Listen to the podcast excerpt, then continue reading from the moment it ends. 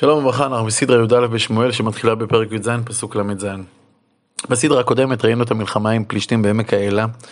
הצבאות עומדו, עומדים זו מול זה, כנראה הם חוששים מהקרב, והנה מבין הפלישתים יוצא איש ענק מטיל אימה, חמוש מכף רגל ועד ראש, והוא מזמין את מי מישראל שמוכן לערוך איתו קרב, שהמפסיד בו יוביל את עמו לשעבוד.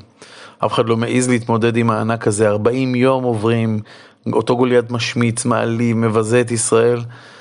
ושום דבר לא קורה.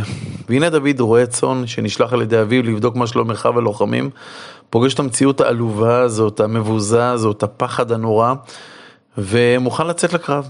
אין בו שום פחד. כששאול מנסה לשכנע אותו שהוא לא יכול לצאת לקרב כי הוא נער ולא יש מלחמה, אז דוד מספר לו שהוא היה רועה צאן והרג דובים ואריות. וכאן הוא מוסיף את המשפט שפותח את הסדרה שלנו, ויאמר דוד, אדוני אשר הצילני מיד הארי ומיד הדוב, הוא יצילני מיד פלישתי הזה. ויאמר שאול אל דוד, לך, ואדוני יהיה עמך. קשה להבין, האם דוד לא מבין את המציאות שהלוחמים הוותיקים מבינים? התשובה היא לא. הוא לא מבין את המציאות שלהם, הם לא מבינים את המציאות שלו. הם, הלוחמים של שאול, מתבוננים על גוליית מגובה הקרקע. מגובה הזה גוליית הוא ענק ומפחיד. דוד המאמין הגדול מעביד דרך עיניים אלוקיות, בעל הבית הוא האינסוף, כשאדם מביט בעיניים כאלה הוא לא צריך לפחד מיצור אנוש. לדוד אין פחד, הרוח האלוקית הזאת שממלאה אותו אחרי המשיכה שלו על ידי שמואל, נותנת לו מבט גבוה. וילבש שאול את דוד מדיו, ונתן לו כובע נחושת על ראשו, וילבש אותו אה, שריון, שאול נותן לדוד את מדיו מדי המלך. לא ברור למה זה קורה, הרי פשוט היה ששאול יאמר לעוזר שלו, תן לבחורצ'יק הזה מדים ונשק, למה הוא נותן לו את מדיו? אפשר לפרש ששאול נותן לדוד את המדים שלו, כלומר את המדים שמיועדים לדוד. כלומר העוזר של שאול מכין לדוד אה, אה, חרב אה, ומדים ו, ושאול נותן לו אותם. אבל גם זה משמעות הפסוק, הרי האופן שבו הכתוב מתאר זאת, נותן לנו את הרגשה של העברת המלכות משאול לדוד. בגדי המלך זה, זה בגדים שאדם פשוט לא לובש אותם, רק המלך. והנה כאן הפסוק מצייר לנו כיצד שאול בידיים נותן לדוד את מדיו. ויחגור דוד את, חרגו, את חרבו מעל למדיו ויואל ללכת כי לא ניסה. דוד לא מצליח ללכת עם המדים האלה כי הוא לא מנוסה בהם. ויאמר דוד אל שאול לא אוכל ללכת באלה כי לא ניסיתי. ויסרם דוד מעליו. ויקח מקלו בידו, ויבחר לו חמישה חלוקי אבנים מן הנחל. וישם אותם בכלי הרועים אשר לא הוא באלקוט וכלאו בידו ויגש אל הפלישתי. וילך הפלישתי הולך וקרב אל דוד והאיש נוסע צינה לפניו. גוליית לא רואה מרחוק מי זה שעומד לפניו להילחם בו, ולכן רק כשהוא מתקרב הוא מזהה את הבחור הצעיר ומתחיל אה, ללגלג עליו.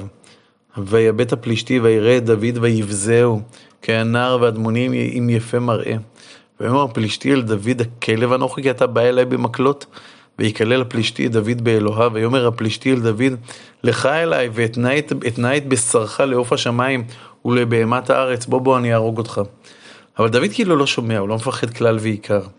ואכן הקרב לא שקול בעיניו, שהרי, ויאמר דוד אל הפלישתי, אתה בא אליי בחרב ובחנית ובכידון, ואנוכי בא אליך בשם אדוני צבאות אלוהי מערכות ישראל אשר חרבת.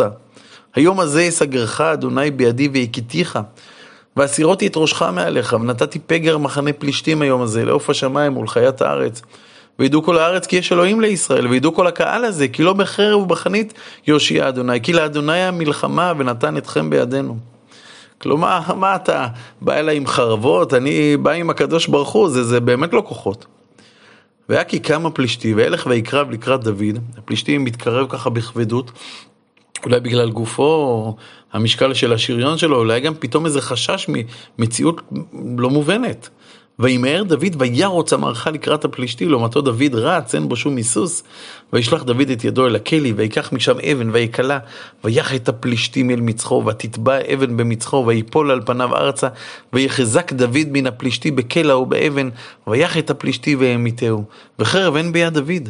וירוץ דוד, ויעמוד אל הפלישתי, ויקח את חרבו, וישלפה מטהרה, וימוטטהו, ויכרות בה את ראשו. לא ברור שבאמת גוליית מת מהאבן, יכול להיות שהוא איבד את שיווי משקלו ונפל, אולי התעלף. בכל אופן, אחרי שהראש שלו הוסר מעל גופו, המוות שלו היה ודאי. ויראו הפלישתים כי מת גיבורם וינוסו. ויקום אנשי ישראל ויהודה ויריעו, וירדפו את הפלישתים עד בואכה גיא, עד שערי עקרון, ויפלו חללי פלישתים בדרך שעריים ועד גת ועד עקרון. וישובו בני ישראל מדלוק אחרי פלישתים וישוסו את מחניהם, כלומר, בזזו את כל מחנות פלישתים. ויקח דוד את ראש הפלישתי ויביאו ירושלים, ואת כליו שם באוהלו. כלומר, החרב של גוליית נלקחה כשלל על ידי דוד, אנחנו נפגוש אותה עוד בהמשך. והנה הפסוקים הבאים מספרים לנו מציאות בלתי מובנת שמתרחשת כשדוד הולך לקראת גוליית. וכראות שאול את דוד יוצא לקראת הפלישתי, אמר לאבנר שר הצבא, בן מי הנער העברי, הנער אה, אבנר? ואומר אבנר, חי נפשך המלך אם ידעתי. כלומר, לא, אין לי מושג מי זה הבחורצ'יק הזה. ואומר המלך, שאל אתה בן מי האלם? כלומר, שאול שואל, מי זה הנער? מה זאת אומרת, אתה לא מכיר אותו? הרי הוא ניגן לפניך בסדרה הקודמת. יש כמה דרכים להתייחס לכך ששאול לא מכיר את, אה, את אה, דוד. הרלב"ג אומר שכנראה שאול היה הרבה פונקציונרים, היה להם הרבה, כמה וכמה בעלי מנגן, הרי הוא לא כל הזמן היה עם שאול, ראינו את זה כבר. והוא לא, יכול להיות שהוא דיבר איתם, אבל הוא לא, לא, לא זכר באמת כל אחד ואחד מהם. גם כשהוא מדבר עם אביו של דוד, כנראה שסופר המלך התכתב בשמו עם אבא של דוד. אם נמשיך את הדרך הזאת, אפשר לומר ששאול באמת, אולי הכיר את דוד בהקשר של נער מנגן, אבל שהוא ראה אותו כלוחם, הוא לא קישר בין הדמויות השונות. מחז"ל משמע שדוד אה, ודאי היה מוכר לשאול, אבל הוא היה מוכר כנער שמנגן, לא כמשהו רציני. נער שעושה מצב רוח זה, זה נפלא, ופתאום מתגלה לפניו לוחם, אמיץ לב, ראוי להערצה, ושאול העמום שואל, רגע, מי זה הבן אדם הזה? מאיפה הוא הגיע? אגב, בראש חודש אנחנו מקדשים את החודש ואומרים מזה לזה, שלום עליכם, עליכם השלום. לפני חמש דקות צעדנו ביחד עם הבן אדם הזה בסעודה שלישית, אולי אחרי ערבית אפילו דיברנו איזה כמה מילים, ופתאום אנחנו אומרים לו, שלום עליכם, כאילו הרגע נפגשנו. אה, שמעתי פעם שקידוש החודש מבטא חידוש של עם ישראל כאומה וכפרטים. אני מכיר אותו שנים, אבל פתאום הלבנה התחדשה, וגם החבר הוותיק שלי התחדש לחלוטין. ואני פוגש אותו כאילו, כאילו מחדש, ואני אומר לו, וואו, שלום עליכם. ככה אולי גם ביחס של שאול לדוד. מי זה הנער הזה? כלומר, פנים חדשות באו לכאן. וכשוב דוד מהכות את הפלישתי ויקח אותו אבנר ויביאו לקראת לפני שאול וראש הפלישתי בידו ויאמר אליו שאול בן מי אתה הנער? ויאמר דוד בן עבדך ישי בית הלחמי. שומעים את הגאווה ככה על אביו, בית אביו בקולו של שאול, של דוד סליחה. ויקח על אותו לדבר אל שאול ונפש יונתן נקשרה בנפש דוד ויהבהו יונתן כנפשו. ויקחהו שאול ביום ההוא ולא נתנו לשוב בית אביו, ויכרות יונתן ודוד ברית באהבתו אותו כנפשו. ויתפשט יונתן את המעיל אשר עליו, ויתנהו לדוד, ומדע ועד חרבו ועד קשתו ועד חגורו. עכשיו רבים מאלה שקוראים את הסיפור, הגידופים של גוליית והפחד הגדול, שואל את עצמו, רגע, איפה יונתן? הגיבור, שבמלחמה האחרונה יצא לבדו, לא רק מול גוליית אחד, מול, מול מחנה פלישתי שלם. אני בטוח שאם יונתן היה שם, הוא היה לוקח חרב ויוצא לקראת גוליית. והנה, אנחנו פתאום מגלים שיונתן היה שם. אז מה קרה? איפה יונתן האמיץ? שבטוח שישועת השם היא בין ברב בין ממעט.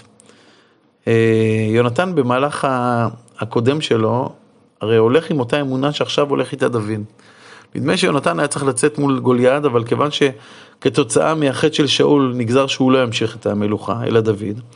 יהונתן נשאר יונתן, בלי ההי של שם השם, וגם הוא היה ביראים את גוליית. והנה שדוד עשה את מה שעשה, יונתן חש שזה, יש פה את נשמתו התאומה. ובמפגש ביניהם הוא חוזר להיות יהונתן, נפשו נדבקת בנפש דוד. הוספת ההא הזה לשמו של יונתן גם מלמדת על גדלות נפשו. אני חושב שהוא היורש עצר היחיד בתולדות המין האנושי שבחר באחר להיות המלך רק בגלל תכונותיו הגבוהות. ונראה שהדבר, הדבר, באמת הדברים הולכים בצורה נפלאה. שאול ממשיך להטיל על דוד משימות, ויצא דוד בכל אשר ישלחו, שאול ישכיל, וישימהו שאול על אנשי המלחמה, ויטב בעיני כל העם וגם בעיני עבדי שאול. ועכשיו מתחילה הטרגדיה. ויהי בבואם בשוב דוד מהכות את הפלישתי, ותצאנה אנשים מכל ערי ישראל לשיר והמחולות, לקראת שאול המלך בתופים בשמחה בשלשים. הן יוצאות לקראת שאול, ותעננה הפלישתים המשחקות, ותאמרנה, היכה שאול באלפיו, ודוד ברבבותיו. ויחר לשאול מאוד, וירא בעיניו הדבר הזה. ויאמר, נתנו לדוד רבבות ולי נתנו אלפים, ועוד לא אח המלוכה, ויהי עוין, ויהי שאול עוין את דוד מהיום ההוא והלאה. כלומר, שאול שומע איך שהנשים שרות, היי, שאול היכה אלפי פלישתים ודוד רבבות, כלומר עשרות אלפים. הוא מרגיש, רגע, מה זה, הוא עוד מעט הוא ייקח את המלוכה, הגלגל מסתובב לכיוון אחר, לכיוון של מישהו אחר. ו... ו... וזה באמת נורא ואיום, והוא הופך להיות לעוין לדוד. אבל אנחנו צריכים לשאול, איך, איך אנשים שרות את זה? זה באמת שירים שמבזים את המלך. ונראה שהתשובה היא שפשוט הם שרו משהו אחר. הם באמת רצו להלל את שאול, הרי כתוב בפסוק, שוותצאנה אנשים מכל ערי ישראל לקראת שאול המלך, בתופים ובשמחה. לא כתוב לקראת דוד, גם לא כתוב לקראת שאול ודוד, לקראת שאול. דוד היה גיבור, אבל הם יצאו לקראת המלך. אה, והן שרות והן מתכוונות למשהו אחר. היכה שאול באלפיו. שאול יכול לצאת עם אלפים ולהכות את כל צבא הפלישתים. ודוד ברבבותיו. דוד יכול לצאת עם, עם צבא של רבבות ולהכות את הפלישתים. כלומר, הם היללו את שאול בהילול הרבה יותר גדול מדוד, אבל שאול שידי נבואתו של שמואל על לקיחת ממלכתו מילאה את מחשבותיו, הבין הכל בהקשר הזה. הוא נכנס לפרץ של לבה אה, כנגד דוד והוא מנסה להרוג אותו. ואם מאוחרת ותצלח רוח האלוהים רעה אל שאול ויתנבא בתוך הבית, ודוד מנגן בידו כיום ביום, והחנית ביד שאול, ויתל שאול את החנית, ויאמר רכה בדוד ובקיר. ויסוב דוד מפניו פעמיים. כלומר, שאול פעמיים מנסה לזרוק עליו, על דוד את החנית ולהרוג אותו, פעמיים שאול, אה, דוד מצליח להתחמק, וירא שאול מפני דוד, כי היה אדוני עמו מעם שאול שר. שאול לא יכול לסבול שהוא מצוי איתו ומנגן לו, ולכן הוא שולח אותו רחוק מאיתו למחנות הצבא. ויסירהו שאול מעמו, וישימהו לו שר א', ויצא ויבואו לקראת העם, לפני העם. עד כאן סוף הסדרה.